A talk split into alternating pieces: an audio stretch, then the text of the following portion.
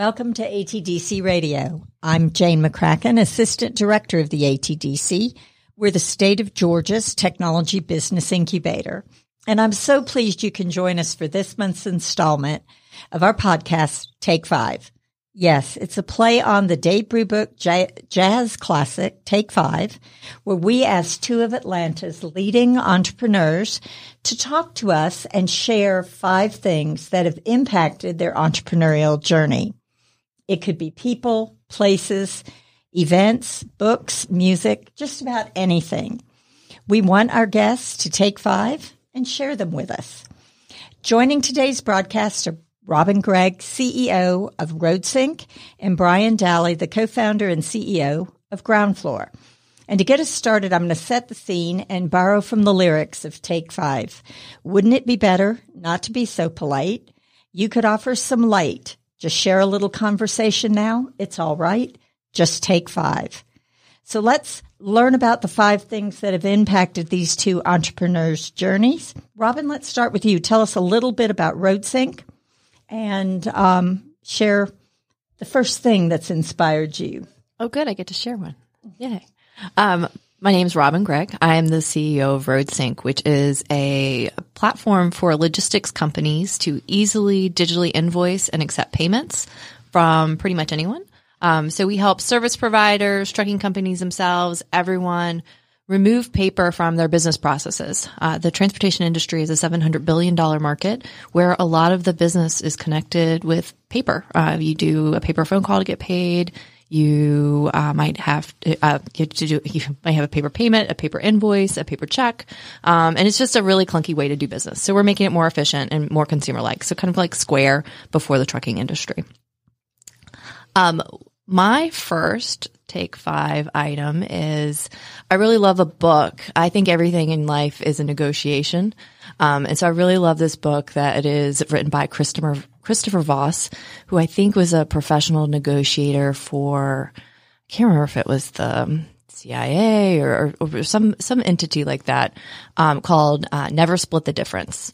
Um, and it talks about tactics, uh, for how to, uh, negotiate more effectively in a variety of different uh, situations. He was a hostage negotiator, so hopefully I will never have to negotiate over humans.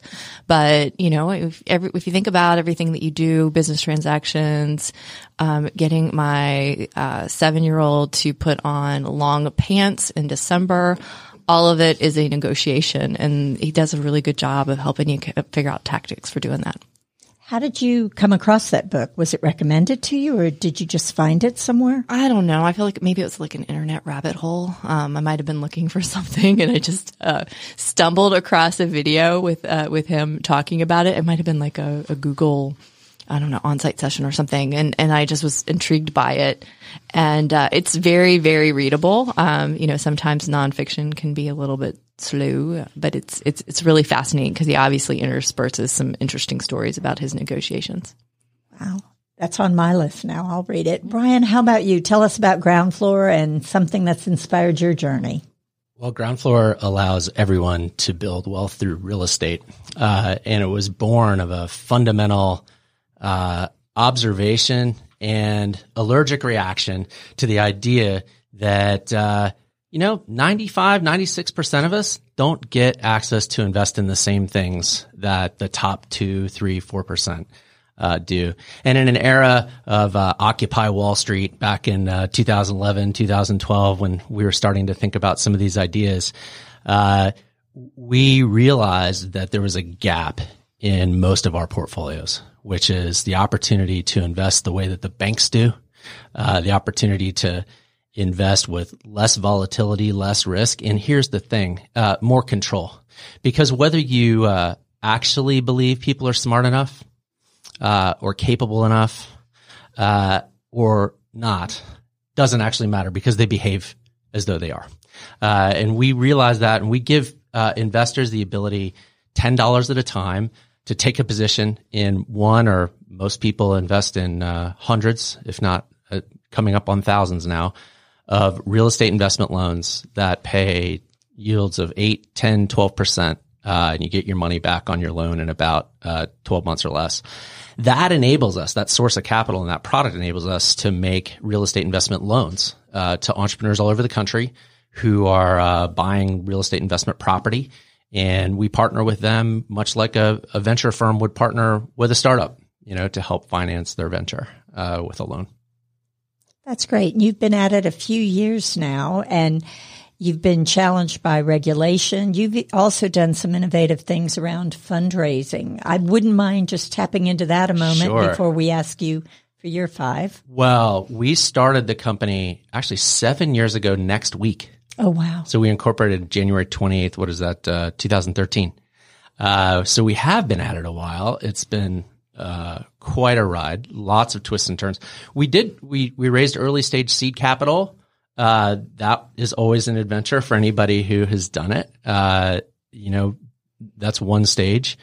We in 2015 raised a five million dollar Series A round from a local venture capital firm, which was uh, hugely constructive. The joke at the time was, uh, you know, fellow founders were, you know, congratulating me and saying, well, you guys must have really grown your revenue a lot this year. I said, oh yeah, we did $40,000 in revenue. They're like, oh, 40,000 a month. That's like half of the monthly revenue that you would expect for a $5 million Series A investment. I was like, no, no, no, 40,000 since inception, you know, for the year. Uh, so we were fortunate, you know, to, uh, we'd achieved an important regulatory milestone that with the Securities and Exchange Commission that allowed us to sell this product to everyone, not just to the accredited two, three, four percent in the country. And it was based on that milestone that fortunately RVC saw the opportunity, uh, and made the investment. And that really set us off to expand nationwide. Uh, from there, we realized that, uh, we would drink our own Kool-Aid at some point. And, uh, instead of raising VC for our next round, we actually, uh, raised now going on $12 million total from uh, over 3,200 individual shareholders uh, who now own, own about 20% of the company. So we've um, we crowdfunded the equity of the company starting in 2017, and uh, that's how we financed our growth uh, now to over $6 million in annual revenue uh, and 52 employees. That's fantastic. So share with us something that's inspired you on your entrepreneurial journey. Well, I, you know, I, like a lot of people, uh, when I got out of college, I, I wanted to come up with an idea. Uh, and so my best friend and I spent a lot of time, uh, in Chicago, probably too much time thinking about ideas. And that was, you know, I got out of college. I'm an old guy. I, I got out of college in 1993. So, you know, there wasn't, uh, you know, Eric Ries and us and a business model canvas and a whole process of creating startups uh, than like there was today.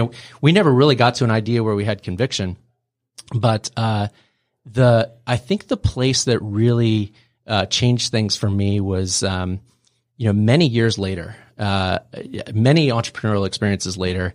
I had a really pivotal one uh, when we started Republic Wireless uh, as an internal startup inside of bandwidth. And I had, I've been part of founding teams where we'd been seed funded or part of a management team where we had a series A and I was supposedly taking a break from that kind of uh, very stressful activity and volatility to uh, get quote unquote a real job.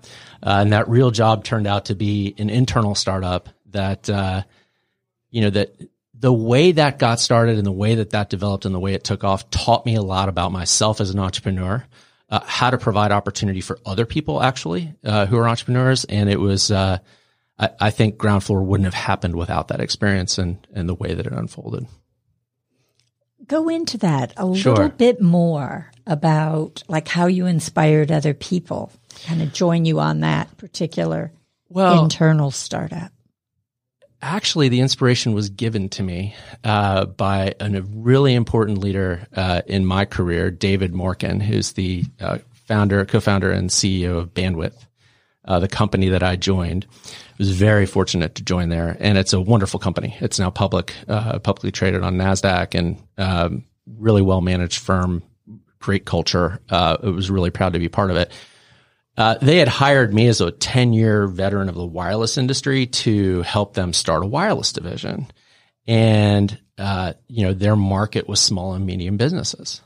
And so, you know, I showed up employee number one to start a wireless division and build a line extension to their existing small and medium business telco product.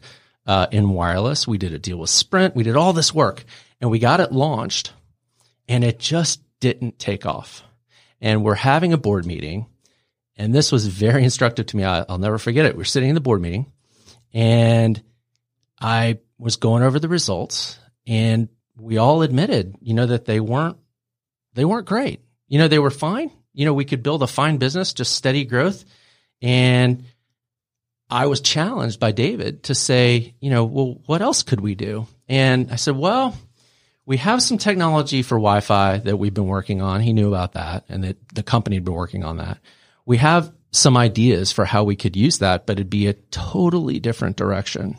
Uh, and it'd probably take us two or three years to commercialize it.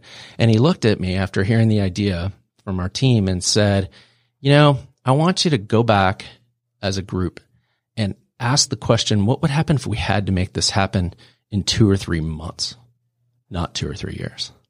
And it was so motivating to have somebody like the idea enough and have trust and faith in us as a team and me as an entrepreneur to send us off to go and do that. A consumer product that the company had never done before, uh, you know, a completely different direction, a crazy idea, and to be given permission to go form a team and break it off from the business unit of 20 some odd people that we had at the time and go create this from scratch internally was just, I mean, it was, it was intoxicating. It was awesome. You know, and David did that for me, uh, uh, with his leadership. And that's what that culture was all about, really. But he, he really walked it in that moment and, and we seized it as a team. We, we ran with it. I mean, we, it was crazy success at Republic Wireless. Well, I was going to ask you yeah. what the end of the story was. So congratulations well, on that. Success. Well, thanks for that. Uh, well, the success became my undoing there eventually because, uh, anyone who knows me knows that uh, I'm just not cut out to, you know, lead a division of a, you know, somebody else's company. Uh, at some point you realize you're a founder and you can't, you can do good, uh, entrepreneurial work inside of a company, but it is fundamentally different from being out there and being a founder from zero to one. Uh, and for me, I think, uh, I got to a stage where I think it was at the, at the point when, um, I realized I, I realized my wings were, as an entrepreneur, were being clipped necessarily so I needed that. It was better for the company. And we just agreed it was time for me to move on. Uh, and that, you know, that was a hard thing because Republic Wireless, I felt like, you know, it was my baby and you, and I became very attached to what I do, but it, it, that experience in a very positive way became the underpinning for what we did at Groundfloor. And some of the early team members who joined us at Groundfloor came out of bandwidth with the company's support. I'll add that. I didn't steal the employees uh, that was that was with their support. And so, uh, and in fact, bandwidth was, uh, although when I asked David about this, he said, no, as a policy, we don't invest in startups made, you know, created by former employees, but uh, I'm happy to mentor you and support you. Well, con- contrary to, to David's pronouncement, a year later, they were part of the first round. Uh, oh, wow. part of the first money. so, I mean, we were very blessed. I was very blessed to be there very blessed to uh, benefit from David's leadership. Uh, you know, I have a lot of uh, gratitude for that experience. It was really amazing. It's great. Thank you. I think one of the cool things about that story, and I don't know if Eh, I've had leaders that did this for me too, which is when you ask for impossible things. So you went back to him and you said, Hey, it's going to take two years or three years. And he's like, Oh, do it in two months. We're like, like what? Yeah. But it's like, it, it creates this creativity yes. to ask for impossible things that I've learned from some interesting leaders in my career. Yeah. And, and the way he did it said not, you could see somebody saying that in a way that was very threatening. Yes. Like your job is on the line if you can't figure it out, right? But that's not the way he said it. He said it in a way that told me I could tell that he knew that we could do it, that we had all the talent we needed. We had all, you know, and, and he would support it, you know, and, and it was up to us to just go, you know, kind of get out of our own way. Mm-hmm. And I, and I, that's very inspiring to me, you know, and I, I find myself asking that question too, is like, where am I in somebody's way or where is there something in somebody's way that I can light that fire for them, even if it's not a Groundfloor? Even if it's somewhere else. You know, like that's okay. Yeah. Um, I totally agree. It's when that happens in your career, it's I mean, it's exciting. A, it's a gift. Robin, you, can you recall somebody that kind of gave you that kind of inspiration? I mean, you know, it might have been a little bit, I won't say it's in a threatening way, but I, I think I learned, um, uh, I spent quite a bit of my time at at FleetCor, which is um, which is now a public company here in Atlanta area. And I will say one of the things that the executive team is very masterful at, and one of the things that I learned there was asking for impossible things, and not impossible as in like no way impossible, but like it, it was always, you, we, we always got stretched about 25 to 50% beyond where we thought we could go. And just even the thought exercise of, okay, you said you could do 20% growth. How would you do 50? Or how would you do, how would you double? Just made me a better entrepreneur today because that's what you're asked to do constantly. You're asking to do seemingly impossible things, conjure up businesses out of thin air is literally what we're doing. And, you know, to have had been mar- marinated in this thought process for seven years on, okay, okay, Robin, you, you know, 10% is comfortable. How do you do 30, 40, 50%? And really making you ask yourself, could I do it? Could I do it? What would it take to do it? And sometimes you get to the answer, no, I can't. It's not possible or here's the barrier. But even that's helpful because you realize, oh, well, I should go in a different direction or maybe I should seek out this different opportunity. Um, so I think organizations that are run that way and really try to constantly stretch themselves are high performing. And, you know, I think that was a lesson that I learned and, and I think has been a really important one for me in my entrepreneurial journey. And so do you find yourself stretching the team you manage now? Oh yeah. I mean, you know, we we do a lot with very little. Um, we try to keep our burn pretty modest. Um, you know, we and and you know, t- I think we I'm constantly having the conversation, Robin, that is not possible. Oh no, no, no, it is. What would you need? What would unlock it? Could we try it a different way? Do we do a different partner strategy? I mean, there's always it, it, forces you to explore all the angles. And I think you just can't be a fast growth, highest achieving company you can be without constantly asking yourself that and sort of looking for the, the opportunities in all the corners. That's great. So Brian, what about something else that's inspired your journey? Uh, well, I, I, for, let's see, 2009. So until I turned 38 and I'm 48 now, uh, I was an atheist. And in 2009, 2010, I had a whole bunch of developments in my personal life and professional life that caused me to challenge that atheism. And I had to, at some point, humbly doubt my doubt, which was hard for me because I was a hardcore atheist. I was recruiting people to, to, to believe what I, you know, believe what I believed. And I would have rejected the idea that it was just a belief at the time. Uh, and I didn't just have a flash where I came to faith, but I did, uh, I did go through a process and in that process, very humbling. It was very humbling intellectually. Uh, it was very humbling within my family, with my friends. Uh, but I was intellectually honest enough to go through it. And I don't think there's just no way, uh, I could have undertaken this, what I did at Republic Wireless, was just talking about, or at Groundfloor without that change uh, that was wrought of that sort of period of intensive sort of deciding to doubt my doubt. And that it was a very humbling thing to do. Uh, but as entrepreneurs, we are humbled. And, um, you know, you do realize, uh, anybody that's been through it and we'll look at the, the, the idea of entrepreneur as hero is a lie. Uh, that's born of our sinfulness as human beings. I think, uh, entrepreneurs are helped.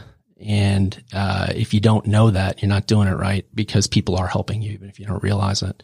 And I think the, um, that process of coming to faith for me 10 years ago was really critical in, in forming that part of my entrepreneurial, uh, way.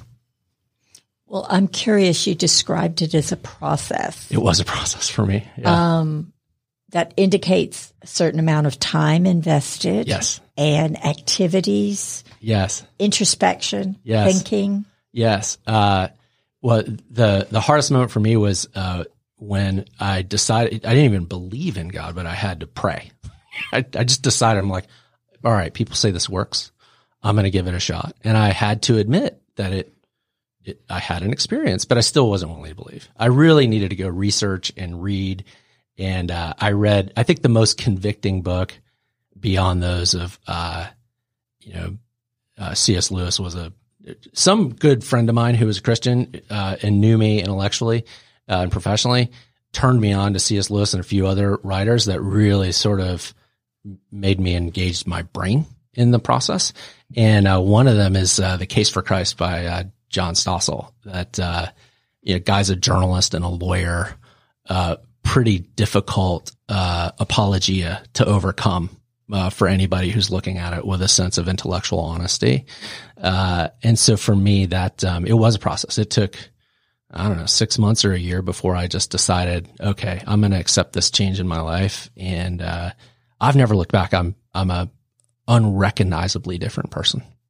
Um, I'd like to think I'm a much better leader because of it, much better human being. I, I know I'm a better entrepreneur because of it. No question. Thank you. I mean, that's pretty personal and I appreciate you sharing that. You know, Robin, I know that's a hard thing to follow up. Wow. I, dro- I, dropped the Christ bomb on you. Sorry. I know. Um, you know, I think uh, one of the things about me that I wanted to share was that I, I think where I'm from is really has been really impactful. So I um, I grew up in West Virginia, um, which is not known for being one of the wealthier areas of the United States. Um, I was, uh, you know, went to public schools all the way through.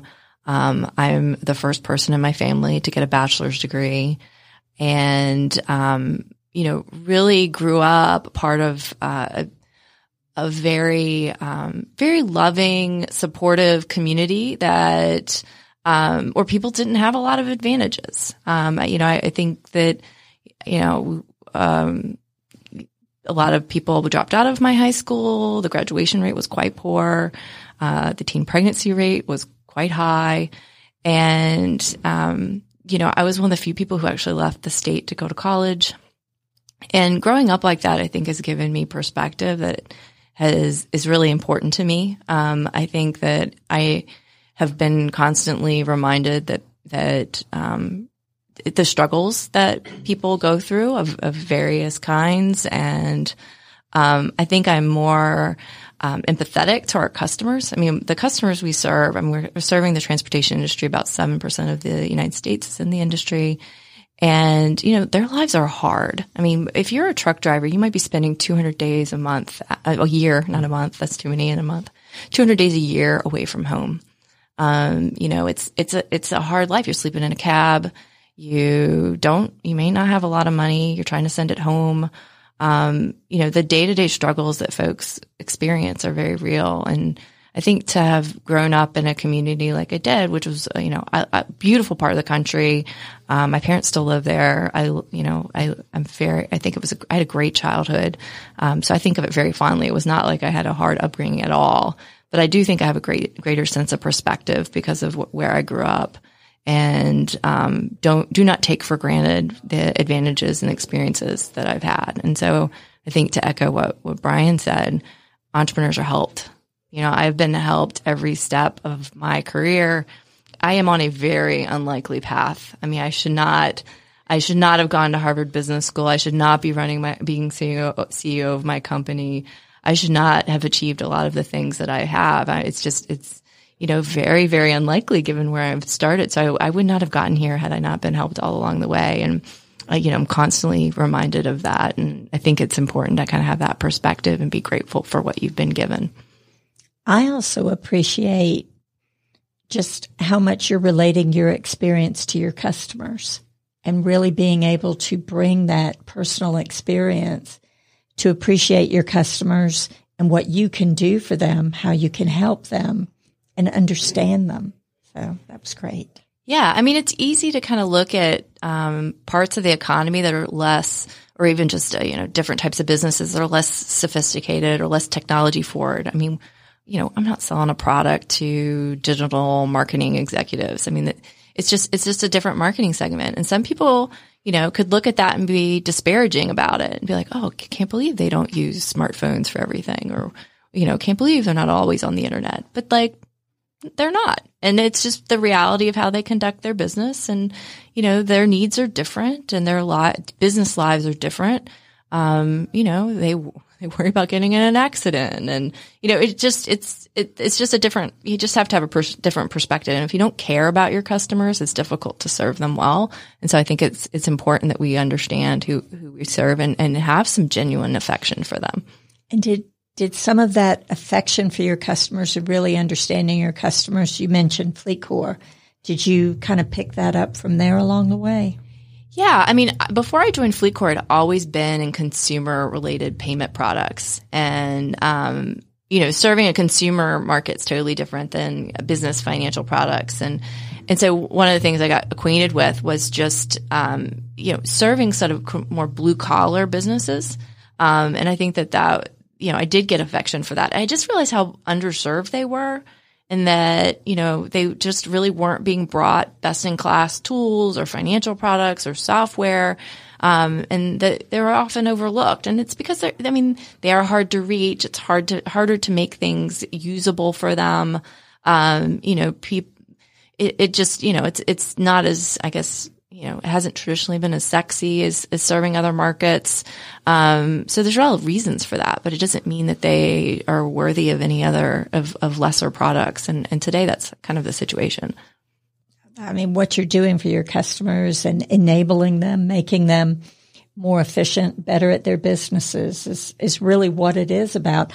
I'm curious though, when you mentioned your upbringing, it seems like someone who has grown up in the way that you described and then went on to certain types of education that you've been able to achieve may not have gone the entrepreneurial route. They may have just stayed in the corporate world. How in the world did you decide to, to kind of take that risk? I, um, so, I mean, I felt like this was something that if I had not had the chance to do, meaning running or starting my own business, that I would regret it. And that I felt like to fully experience um, what I wanted to do professionally, I wanted to have an opportunity to build and grow and lead my own business. I really wanted to do that. And I thought my best chance for doing that was to um, start or come close to starting my own thing, take something really, really small because it would have my thumbprints, my fingerprints all over it. And that's what I really wanted. I just really wanted to build something and that love of it was sort of outpaced the need for security or the need for comfort. Um, and I don't know, in some ways, I think because I, I feel like so much of what I've achieved has been a very lucky and fortunate gift that, you know, why not try this? I mean, it's, you know, the rational part of my brain said it's, it's, you know, they, you can always go back. I could always be it, get find a corporate job. Hopefully, knock on wood. Here's the truth, though. Yeah, you won't. I know I never will, but I could. Right? Isn't that that's what I tell myself? Okay. I could, but um, but I yeah, I wanted to have this experience. It was really important to me to have the have this experience, and I um just was really excited about doing it in this space. That's great. Now, Brian, how about you? Something from your past that's driven you to this future? Well, I I will first say, Robin, what you said about your customers, uh, I think is motivating and beautiful, and it's something that we talk about with our customers too. I can relate to what you're saying because you know you think a real estate investor, it's probably somebody well heeled, you know, well off, you know, sophisticated, and sometimes it is. Uh, but a lot of the customers we deal with, this is their livelihood. Uh, they're they're feeding their family with their real estate investing. Uh, and you know, they've pulled themselves up by their bootstraps and they're not, you know, we, we talk a lot about implicit bias around the office and we have a very diverse team. Anybody that worked alongside of us here at ATDC will attest to that. You know, it's a, it's a team that biases older. Uh, it's racially diverse. It's, it's diverse in many, many ways. And that's reflective of the fact that our customer base is diverse. And I think it's hard to identify with people if you're not, if you don't have some voice in the room that comes from there. Uh, and so I, I think the way you said that is really awesome. And I can relate to it a lot as an entrepreneur. Um, I think it's great. I, I, uh, I was at, uh, Harvard Business School in the mid 90s. I started in 95. I finished in 99, uh, not because it took me four years to do a two year education. It's because I was also doing a law degree at the same time because I promised my parents when I was 12 that I would. Uh, and I did. Uh, while I was camped out there, the dot com boom was happening. Uh, you know, we had classmates who were off, you know, raising venture capital and selling startups for lots of money. and it was kind of, I think there were 19 startups that were funded in the class of 99 coming out of HBS and oh, wow. people were just like, what is going on? You know, all this, all this venture. Now it would sound like, you know, barely a pre-seed round or something, but we thought it was a lot.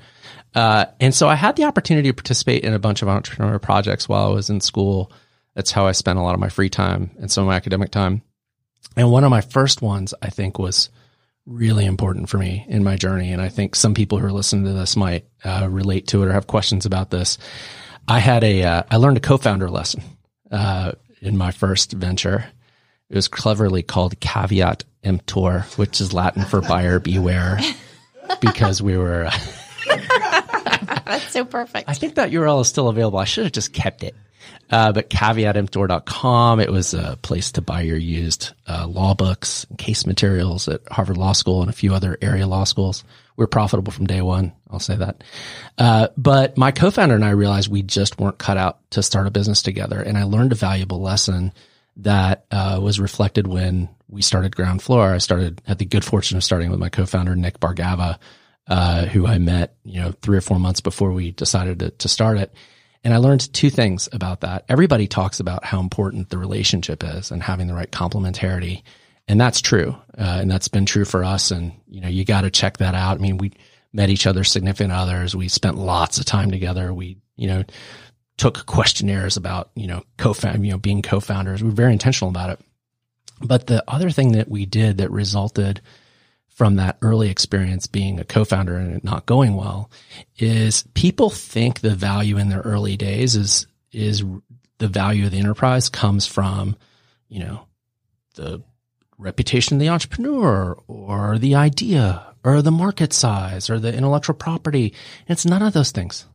None of that means anything at the earliest stages unless the people doing it and better if it's two than one are fully committed to it and committed in a sort of irretrievable way. You have to put your pencils down on everything else you're working on. And that is the hardest thing to do as an entrepreneur. And that's why in the earliest days, that's what creates the value. When you're at zero and two people decide, nope, I'm not doing anything other than this, that's when the value starts. And I think that was a valuable lesson for me to learn back then because we were distracted by all kinds of things. It was the mid nineties. You know, we were, we were both in law school. We are both in business school. I was newly married. I mean, it was a mess.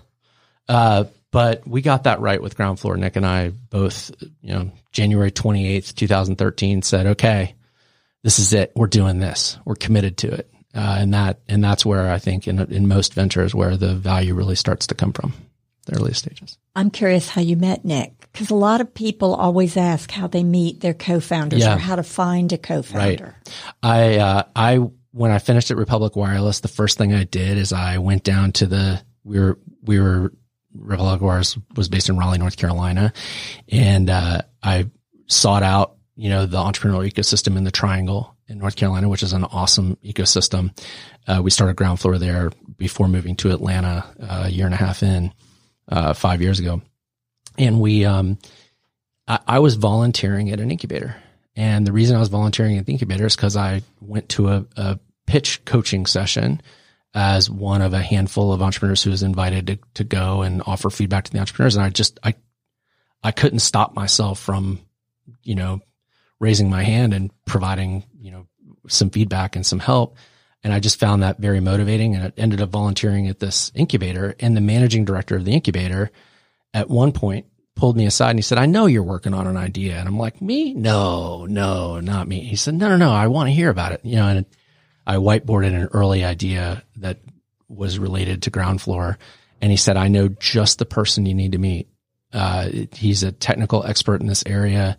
He has lots of big ideas in this area. You guys will, will, I don't know whether you hit it off or not, but he's the right person. And it was true because Nick had worked on the 2012 Jobs Act and without his regulatory vision uh, and work, uh, we wouldn't be where we are. No, no way. Uh, and so that was a critical introduction. But it's because I showed up to an ecosystem. I participated. I volunteered, and then eventually, uh, you know, as ecosystems do, they connect you to the resources you need. You mentioned entrepreneurs are helped.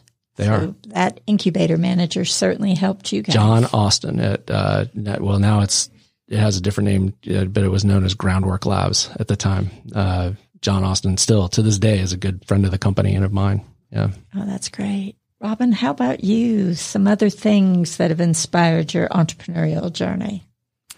I have a very similar, uh, my first sort of experience starting something is very similar to, um, to Brian's. So, um, in, I guess like 2008 and nine, I lived in Tampa Bay, Florida, and I met, uh, I was working in a, a, company called Revolution Money. It was another startup. Um, and I had an idea that you could put, uh, barcodes for your, all your loyalty cards on your phone. Um, which now has existed for quite some time, but at the time that didn't exist and apps, applications in the app store were very, very, very new. And I had a friend who could whip something up and like we did it sitting at a beach bar in St. Pete Beach. And we had, we had, both of us had kids crawling around at our feet at the time and had other things going on. Both of us had other jobs.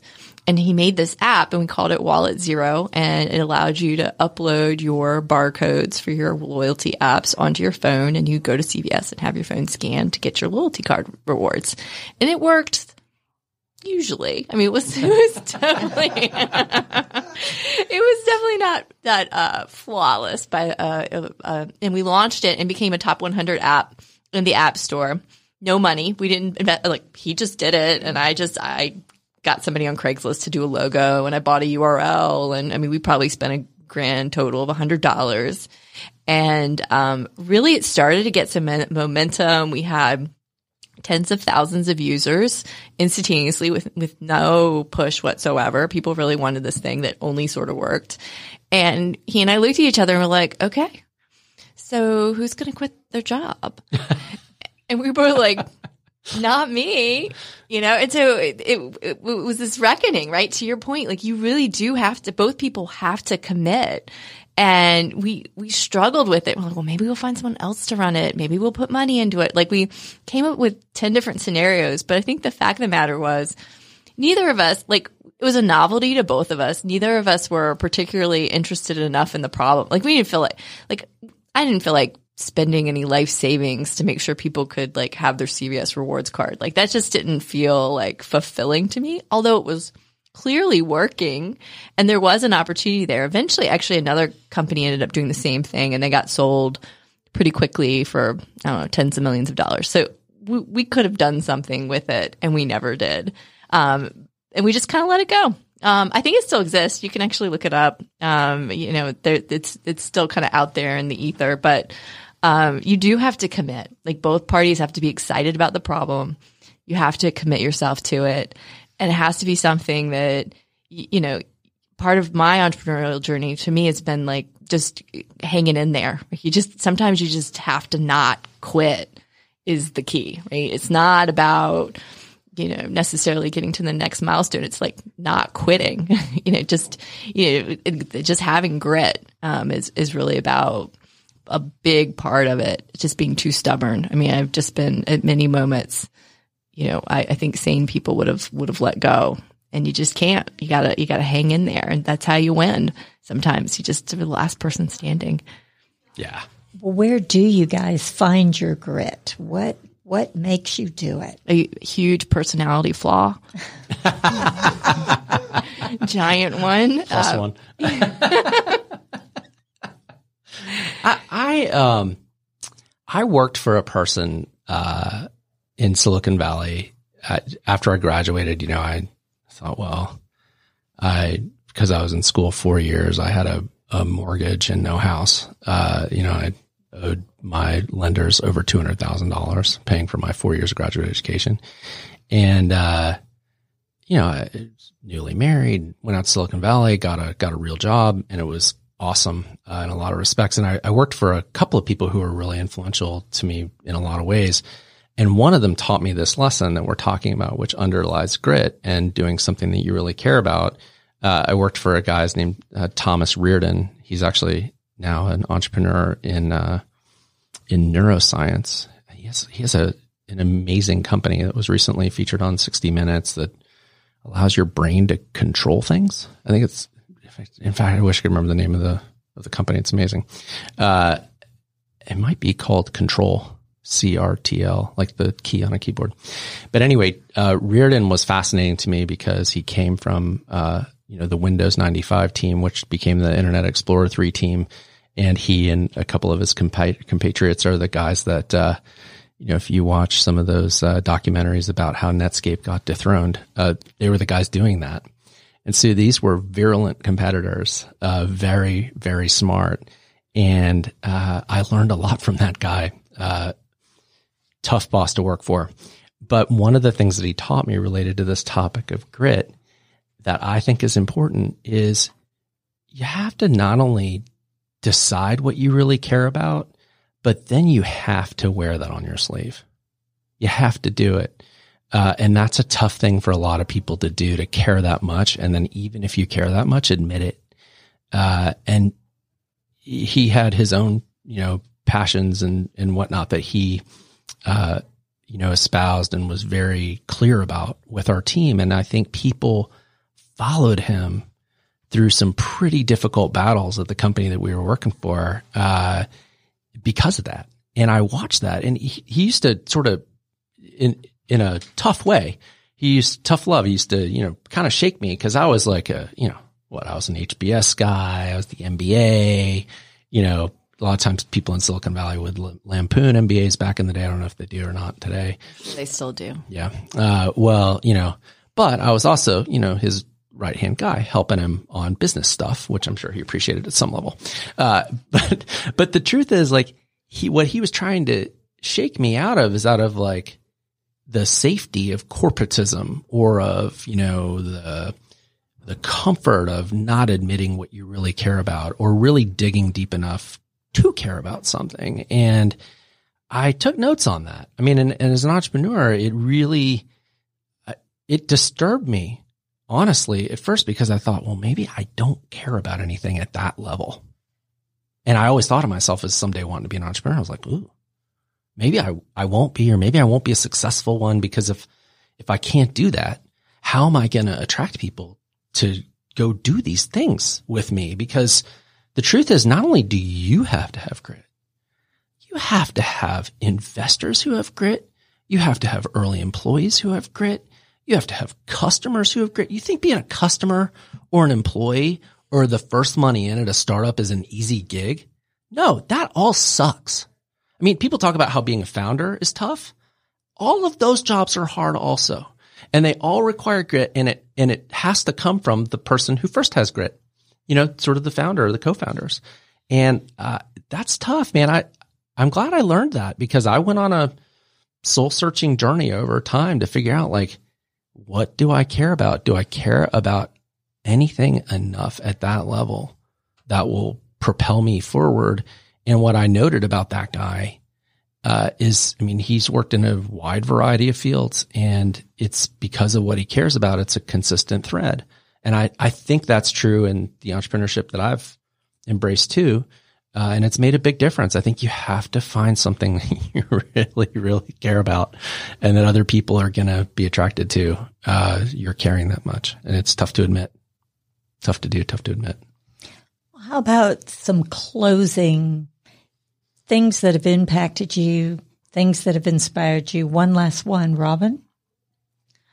Um, we talked about grit and a little bit of mindset. And um, one of the things I would encourage folks is to make sure that you have the help you and support you need and seek that, be it a coach or a therapist. I've had both. I have, um, you know, resources here at ATDC that have been really helpful, like you, Jane, other entrepreneurs like Brian. I mean, it literally, this would have literally been an impossible journey without the support of people around you. And so, you know, you kind of keeping sane and perspective is a real challenge, especially when you're asked to do hard, impossible things. And so, seeking that help wherever you can, you, you need it and can find it, and it can probably come in different forms. um, is there's no shame in that. And so I think that that's one of the things that I think has been really important for me to know to ask for help and to not just realize you're being helped in your journey, but also that you need to ask for it. And in some cases, pay for it. in the case of professional help, like whatever it takes, you should, you should pursue that. And I think it's just important for people to realize there's, you know, no shame in that. And actually you'll be better for it. That's great. Brian, how about you? Uh, okay, here's the truth. Nobody gives a shit about your crappy little startup. That's the truth. Uh, and now that sounds horrible because I used a bad word, uh, and it's a bad concept. But here's the truth. Nobody cares about it. Uh, and that's a good thing because, uh, when you realize that, realizing it is a good thing because when you realize that the corollary to that rule is when you find someone, a customer, an early employee, a co-founder, an investor who does, who thinks your idea and you carrying the flag for that idea is worth devoting their time and money uh, and career to, uh, you value it more. You don't take it for granted. And I think it, the hard thing is to realize that you are alone. You do have to reach out for help. But when you get it, know that that's a very special thing and you have to nurture that.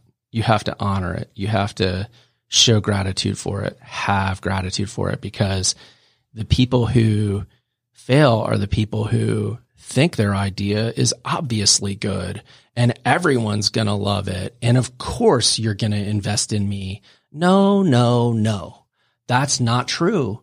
There's only a few people who are going to see it the way that you see it, especially if your idea is any good. You know, there are only a few people who are going to see you for you and take the time to do that. And when they do it, you gotta respond to that. And so it's a, it's a rather rude way of sharing that truth, which is, you know, have gratitude for what you get because you really aren't entitled to anything. Uh, and, um, when you get it, you know, appreciate it, make something out of it. Well, thank you. I think we've had some interesting themes coming out of today. I heard the need for grit and a lot of stories around that. Certainly the need for passion in what you're doing. Don't be afraid to ask for help. Seek it. You can't do this alone. And be very grateful for the people who are going to help you along the way and support you in your business at the passion level that you have for it. So thank you, Brian Dally from Groundfloor and Robin Gregg from RoadSync. I appreciate your sharing and taking five with us this afternoon. And I hope everybody will stay tuned for next month's Take Five.